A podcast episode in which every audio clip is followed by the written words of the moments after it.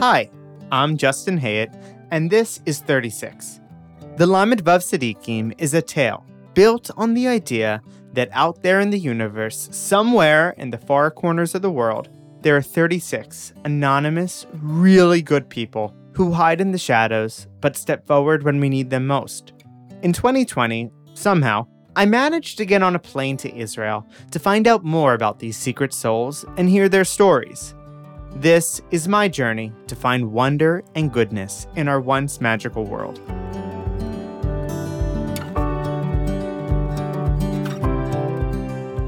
Have you ever sat with someone who, let's say, survived an assassination attempt? Yeah, this was my first time too. He survived four gunshots. You wouldn't know by meeting him though. He can't sit still. We were sitting in the center for orphans he founded. His name is Yehuda Glick.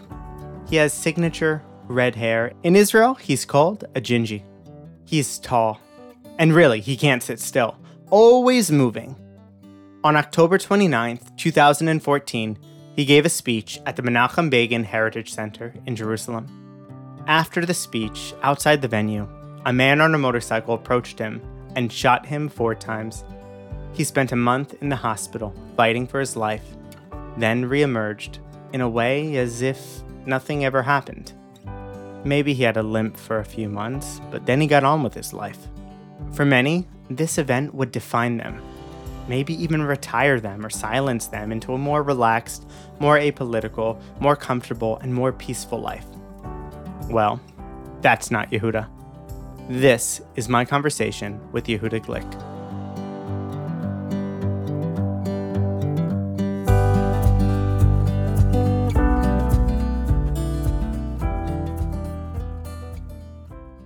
We're sitting here now in Jerusalem with activist and former member of Knesset, Yehuda Glick. Yehuda, thank you so much for coming. Shalom, Justin, and welcome to Jerusalem, and welcome to my office and our office, and uh, welcome to the navel of the universe, the heart of the of, of the soul of the universe. Thank you for having us. Tell us uh, about where we are currently sitting. Well, first of all, we're in Jerusalem, and that's something that we don't take for granted. Many, many, many years, people of Israel have said next year in Jerusalem, and we're here. So it's a, it's a big miracle. But right now we are in a, a house which serves two purposes, which are actually, in my eyes, interwined between each other. We are in the house of the Shalom Jerusalem Foundation. Shalom Jerusalem Foundation is a foundation that I established when I finished politics two years ago, and it's called Zionism Next Generation, which means that if Zionism first generation was bringing the people of Israel back home and turning Israel into a, a center for the people of Israel. Now we're turning Zionism into a universal movement, which meaning the mission that the Bible gave us that we should be a source of blessing to all the nations, and that all nations should want to stream to Jerusalem and to unite around the one and only God. The other thing that serves here is the same, it actually comes from a sort of a totally different world, but in my eyes it's the same thing. This is the house of Amitzim. Amitzim is the acronym in Hebrew for Almanot Yatomim Tzirim, which means young widows, widowers, and orphans. And uh, what the idea is that the Bible tells us again and again, warns us not to forget the orphan and the widow. Because the orphan and the widow are not people that are in poverty as much as they're people that person builds a house, husband and wife. If we lose one of them, the house is about to collapse. And what we do here is we try to strengthen the surviving parent so that the family continues to survive. And uh, what we have over here in the afternoons, it's not activity for children. It's not activity for, or, for widows. It's activities for the family. The widow or the widower come with their children and they, they have time to sit down. The kids, we have volunteers here who are uh, playing with the children, helping, helping them with homework. And we have psychologists who are here for those who want, and we have the widow and the widowers sitting around talking. So that the child, on the one hand, is enjoying himself. On the other hand, every time he needs to be refueled, he goes to his mother, gets a, gets a hug, and he goes back. And that way, we strengthen the parent, and we through strengthening the parent, we strengthen the child. Because in, in my eyes, the commandment of respect your father and mother, in the center of the Ten Commandments, is really that how do we relate to God? How do we recognize the one and only God? By recognizing our parents who gave us life. And the Bible reminds us again and again don't forget to embrace, to bring happiness to the life of the orphan and the widow. And that's what we do here. On the one hand, I am in dialogue, daily, comprehensive dialogue with people from all over the world, Jews and non Jews, telling them about Jerusalem, not only the physical, geographical Jerusalem, but the idea of Jerusalem, the Jerusalem as a city of justice, a city of gratitude, a city of friendship, a city of love, a city of shalom, harmony, harmony between diverse societies, and at the same time, a city of God, also in the, in in the social idea of remembering those who are fatherless, those who are motherless, those who are the children of God Himself. And that's what we're here for. Well, this will be a strange pivot, but you survived an assassination attempt. Oh yeah, right. yeah, that, That was, thing. that was sort of like a minor uh, event in my life. I remember where I was when I I saw the news, and and I was just it was shocking, right? Um, and it was kind Where were you? me? Um, what year was it? 214. Yeah, I was in college. I just remember like October 29th, 214. Yeah, I remember I, w- I was sitting outside in Binghamton, New York. It was chilly. It was beautiful though. And I, I saw a Times of Israel notification, you know, Yehuda Glick uh, assassinated. It's like crazy. How are you doing today? And then we can talk more about that, both physically and and emotionally with it. This event had a definitely an impact on my life. First of all, on the physical level, um, I have this kind of different kind of disability. I, look, my half of my lungs were amputated. My ribs are still some of them are still broken, so I suffer pain. I have uh, some kind of disability in terms of climbing too many stairs or climbing uphills. I I have to catch my breath more often, and I have pain in my ribs, my back. But uh, those are things that you uh, get used to living. You develop a routine that teaches you how to cope with that pain. But more importantly, it showed me, on the one hand, the danger of violence between people. I mean, the person who tried to assassinate me didn't try to do it because he got angry at me taking his parking spot or uh, fighting with me in, in the supermarket. He, he, he didn't agree with my freedom of speech. He didn't agree with my legal activity. So the idea of, uh, of the importance of democracy, of respecting the other, respecting the other's legitimate right not to agree with you, all of those things are, are, are, are- a very vital issue when you talk to talk about democracy. And so the importance of, of strengthening that and the importance of, of understanding that sometimes you speak peace and others speak war.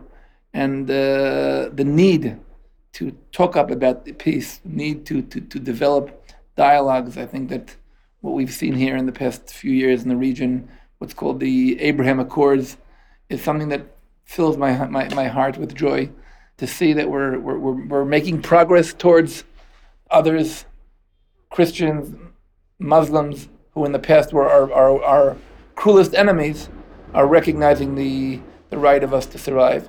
And I think the importance of shalom is so important that the, the city of Jerusalem has its name inside the name. Yerushalayim is Yerushalayim, which means the city of shalom. And we have to make sure that it, that's what it is and that's what it remains. What do you believe, and and why did this person try to? Is he still alive, or is he in No, jail? no, he was uh, no, he was at the time a few hours after he assassinated. They tried to assassinate me. The police did a lot of investigation. The uh, security authorities of Israel they managed to find who he was, and they came to his house. He the the, the assassination attempt was at uh, 10 p.m. and around 3 a.m. they knocked on his door. He understood who they were. He went up to the roof and took out a pistol that he shot with me with, and he tried to shoot the policeman, and immediately they, well, actually, he was he was killed. Uh, so thank God I'm alive and he's dead. But I can say that we're uh, continuing. And so, tell me a little bit about your activism and your beliefs that led to that moment. Okay, I, I'm for the past 30 years I've been ascending uh, the Temple Mount, but majorly since uh, 2005 I've been active in trying to turn the Temple Mount, which is a sacred place for so many. Nationally and uh, religiously, it plays a central role in so many lives of so many people, mil- billions of people around the world. And unfortunately, some people think that if a place is holy to different religions, it's a place of friction. And I believe, based on the biblical prophecies, that the Temple Mount should be a place holy for everybody and therefore should be a place of shalom. And what I believe is that we couldn't allow the Temple Mount to, to remain what it was a place of terror, a place of hate, a place of incitement, harassment, and we had to turn it into a place of love. And the way to do it is to is to is to, to encourage people to come there, people who know how to respect one another. And uh, so what I've been involved in in the past, I'd say two decades, is encouraging people who respect others to come to the Temple Mount and help us turn the place into a place of not only tolerance but inclusiveness, a place of respect, a place of, of uh, uh, a place that where you hear the, the word Temple Mount, immediately you should associate it with love, religion, God, shalom, uh, respect to others. So this is what I thought. Unfortunately, there are many people that their religion is not an inclusive religion, but an exclusive religion meaning only my way. And if you don't do it my way, I can kill you. And we see the danger around the world for these terror organizations that are based, each one on his own religion, but his religion is, is, are exclusive religions, meaning religions that say, you have to do it my way. And God is not that way. God is one, He's inclusive. It's like a when you go to, to hear an orchestra, to the symphony, you don't want to hear only the drum. You don't want to hear only the violin. And if the uh, master of the choir doesn't like one of the, the, the instruments, he can't run the show. So what I say is that yes, the, the violin will never be a trumpet, and the cello will never be a saxophone. And the beauty is to manage to coordinate them, to manage to allow them each one to hear his voice. And that's what we have in life. God is one God, but it's a big one big puzzle and each piece is different. And only if we manage to fit each piece into each other will we have a one God. And uh, it, it's, a, it's a very important mission for the people of Israel. When we come, when I speak about Zionism, I mean that Zion, which is the Temple Mount, has to be a world center of light, caring for people that are in any kind of distress, any kind of have any kind of issue that, that we can help them out with. And so the concept of Israel being a light upon the nations is this Zionism, next generation. Zionism as a universal movement. And what do you say when many Jews, whether here or, or in the diaspora, say, just don't go up there. It, it's not worth it. Uh, I say that that is a very not modern way of thinking. I mean, first of all, they have the right to think that way. But I think that the way to cope with terror is not to run away from terror when you run away from terror, you only give terror an appetite. We don't encourage women to not walk around outside. We try to take care of the uh, rapists. So we don't say, listen, don't go because you know when you have a bully in the class, you don't say, okay, everybody don't go into the class. What you do is you try to take over the bully and you try to encourage different behavior. So uh, the Temple Mount is the holiest place in the world for billions of people who believe in the Bible, Christians, Muslims, and Jews. You don't say, guys, don't come here because because the people are, are, don't like you. You say, guys, they learn have to learn how to like you. If they don't want to learn to like you, then they can't be here. And and when I talk, I talk about zero tolerance for any kind of violence. At the same time, I teach people to respect others. And so you can't tell people, don't come here. I mean, the Temple Mount is the holiest place for the people of Israel, and it's been that way for thousands of years. And the way to deal with violence is not run away from it. The way to deal with violence is through education. The way to deal with violence is through public relations. The way to deal with violence is through developing an understanding and, and, and an infrastructure of inclusiveness. Yeah, for sure. So, speaking of violence, unfortunately, your neighbor was killed in a terror attack. Can you tell me a little more about who he was, what he meant to you, and, and what you did with this enormous tragedy. Unfortunately, uh, a few of my neighbors were killed in terror attacks. Uh, I mean, I lived in a settlement called Otniel, and uh, a few of our, our, neighbors were killed in various different terror attacks on the roads and uh, in the house. The last one was a person by name of, of Mickey Mark, who was uh, a very close friend of mine. He lived in Otniel. He was the head of the uh, the yeshiva in Otniel, the, the Torah college. He was on his way with his wife and two children to Jerusalem, and a car passed them and shot them. He was killed. His wife was seriously, critically injured, and his two little children were a little less severely injured. He was a very close friend and a very wonderful person. He was a man, on, on the one hand, who really managed several different institutions. He was a manager by, by characteristics. At the same time, he was a very modest person, a person who always was sitting and learning and always looking out to uh, support those who are in need. A person who was devoted to uh, to study, and he, he, he had ten children, and he each one of them came out differently, but they were all learned people and all very uh, developed. And he, he was a father of these children. Unfortunately, his wife is also very, to this very day, she had a bullet that went uh, through her skull, and her, she's suffering to this very day with different uh, various issues, health issues. But uh, it was at a time, just uh, just like a month after I had become a member of the Israeli Knesset, member of the parliament, there were rumors that, that they were actually aiming at me because he had a car that looked very much like mine and he, he had a beard that looked a little bit like mine. I don't know if that's true or not true, but I do know that at the same time, the, the same day, the, the terrorist organization put out a movie showing how they're killing me. So uh, we live in a, in, a, in, an environment that is not always very friendly, but we can't give up because we the, eventually light is much stronger than darkness, and love is much more powerful than hate and the good has to win, and the good has to uh, take over. A question I wanted to ask you it's twofold. You know, going back to the assassination attempt, you were the attempted assassination took place right outside a very special place, right outside the Menachem Begin Heritage Center, which is probably the greatest museum in the planet for nerds like me. In reflecting on this really uh, tragic but life changing moment, did you think about the lessons of Menachem Begin? kind of like in reflecting upon the long term, or you were kind of just like, dude, I was. No, I, I didn't really think of it. Menachem, oh no! now that you raise it up, I can bring, I can talk a little bit yeah. about it because Menachem Begin was was known for being, on the one hand, a very ideological person. He was straight with his ideology, but at the same time, he was a zealot when it came to respecting others. He was going out of his way to prevent any kind of civil war or civil lack of tolerance between the people and uh, he was very much known for that. We are here to build a society and not to, uh, even though some of the, the, the, arguments were very, very tough and, and, and deep, that were touched the most delicate issues of life. And in spite of that, he was always very, very careful about saying that the arguments have to be on the verbal level, and we have to be very careful to respect the democratic liberal uh, values.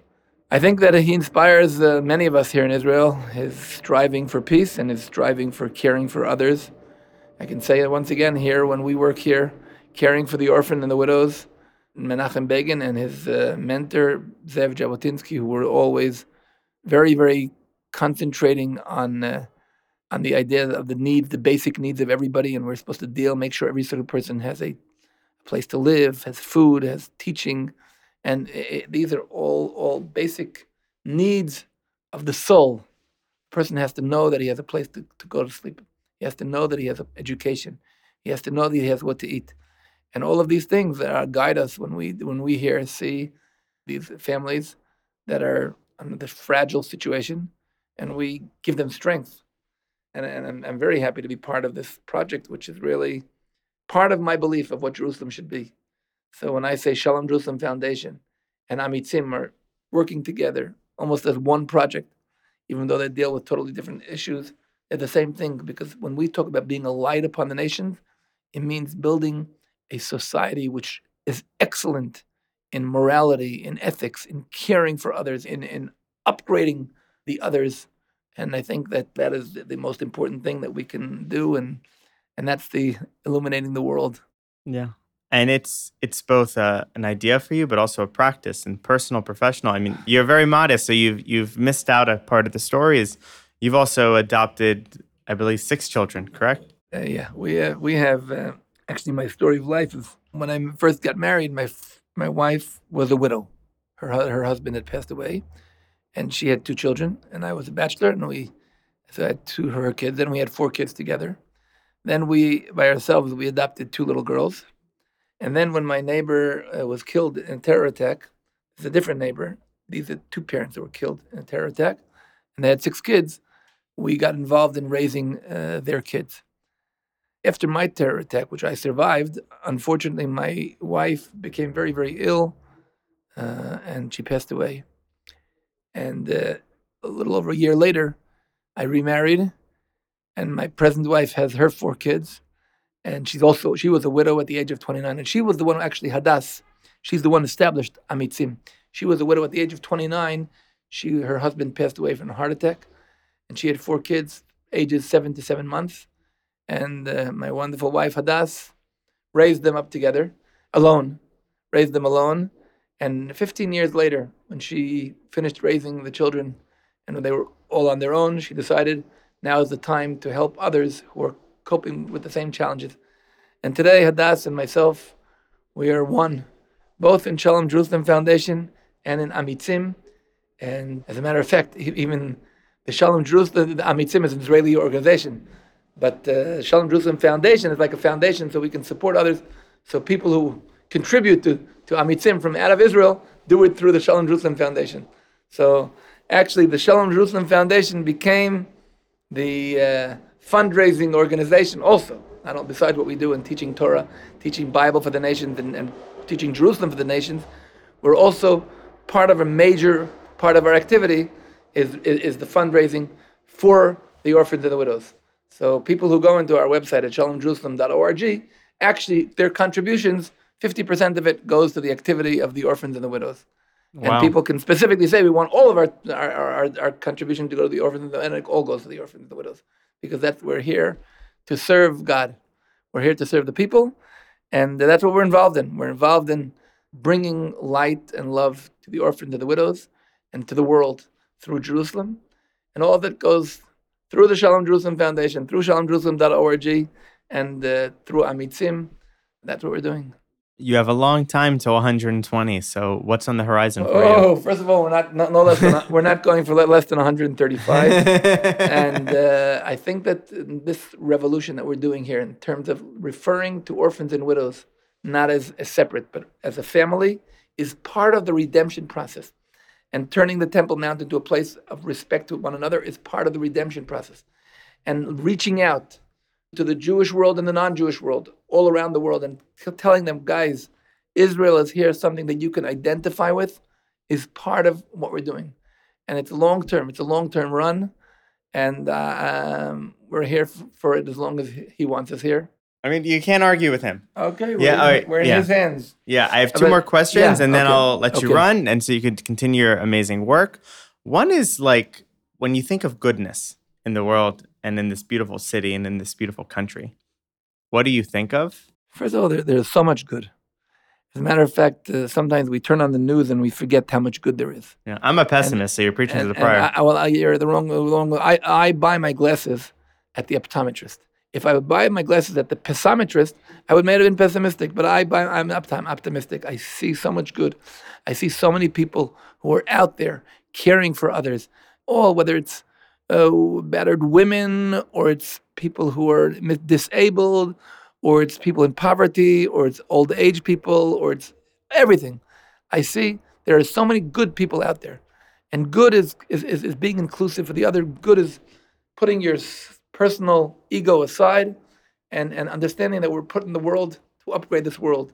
God said he looked at the, at, at the light, it was good. It was the first thing God said he looked at. The light was good. And then he looked at all different uh, components of the world. And then finally, when he looked at human, he said it's very good. Very good means we have the ability to take all the good here and make it into very good. We also have the potential of ruining. And uh, but our mission, our assignment in this world is to upgrade this world and to make it a better place to live for humanity, for environment issues, for society. We have to make this place a healthy environment. We have to care about ecological issues. We have to care about social issues. And we have to make sure we care about making this world into a better place to live in. Amen. Um, and the last question is, you know, what's one line from like the Talmud or the Torah or from life or a song that, in reflecting on your pretty heroic and triumphant journey, keeps you go when you wake up in the morning, you say it, you think it, you feel it throughout the day, that keeps you going. Says you should know and you should bring return it to your heart. Yadata hayom, you should know today. And you return it to your heart. Ki Adonai hu ha'elohim, that God is, that the Lord is our God. In uh, b'shamayim ima'ala, earth mitachat ein od. On the heaven above and on the earth below, there's nothing else. There's nothing else but serving Him. But serving Him both in the heaven, spiritual issues, and in the earth, physical issues, human issues, and it's the same thing. So we have to know and we have to make an effort to remind ourselves. V'yadata hayom, today you should know. V'hashivota el and you return to your heart. That there's nothing else. You're not here. It's, we're all here to serve Him in the heavenly issues, in the earthly issues. There's nothing else, and there's so much to do. Amen. Yehuda Glick, thank you so much for joining us, and thank you for And being a light in this world. Thank you so much to go, for coming to, to my office here in Jerusalem, to Amitzim and to Shalom Jerusalem Foundation. It was wonderful having you here. Thanks so much.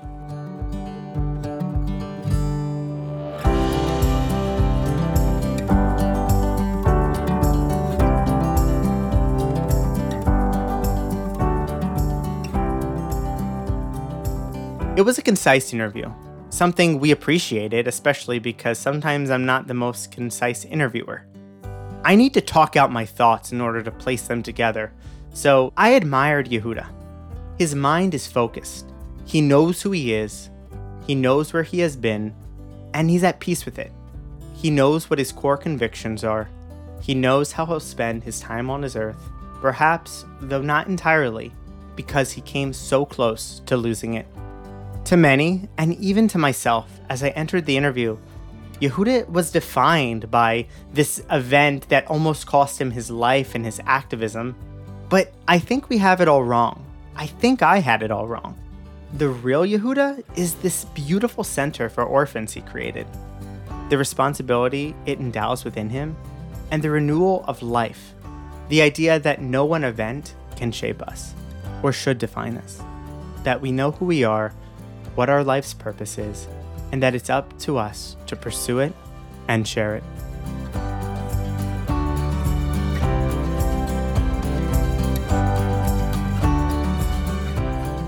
Thanks for joining me on 36. This podcast is hosted by me, Justin Hayet. Our managing producer is Sarah Shemla. Our executive producer is Attila Samfalvi, and our editor is Robert Scarmuccia. This is a production of Soul Shop and sponsored by B'nai Zion. Please rate and review this podcast in your podcast app of choice and share it with your friends, your butcher, and your shadchan. Thanks for joining us. We'll see you again soon.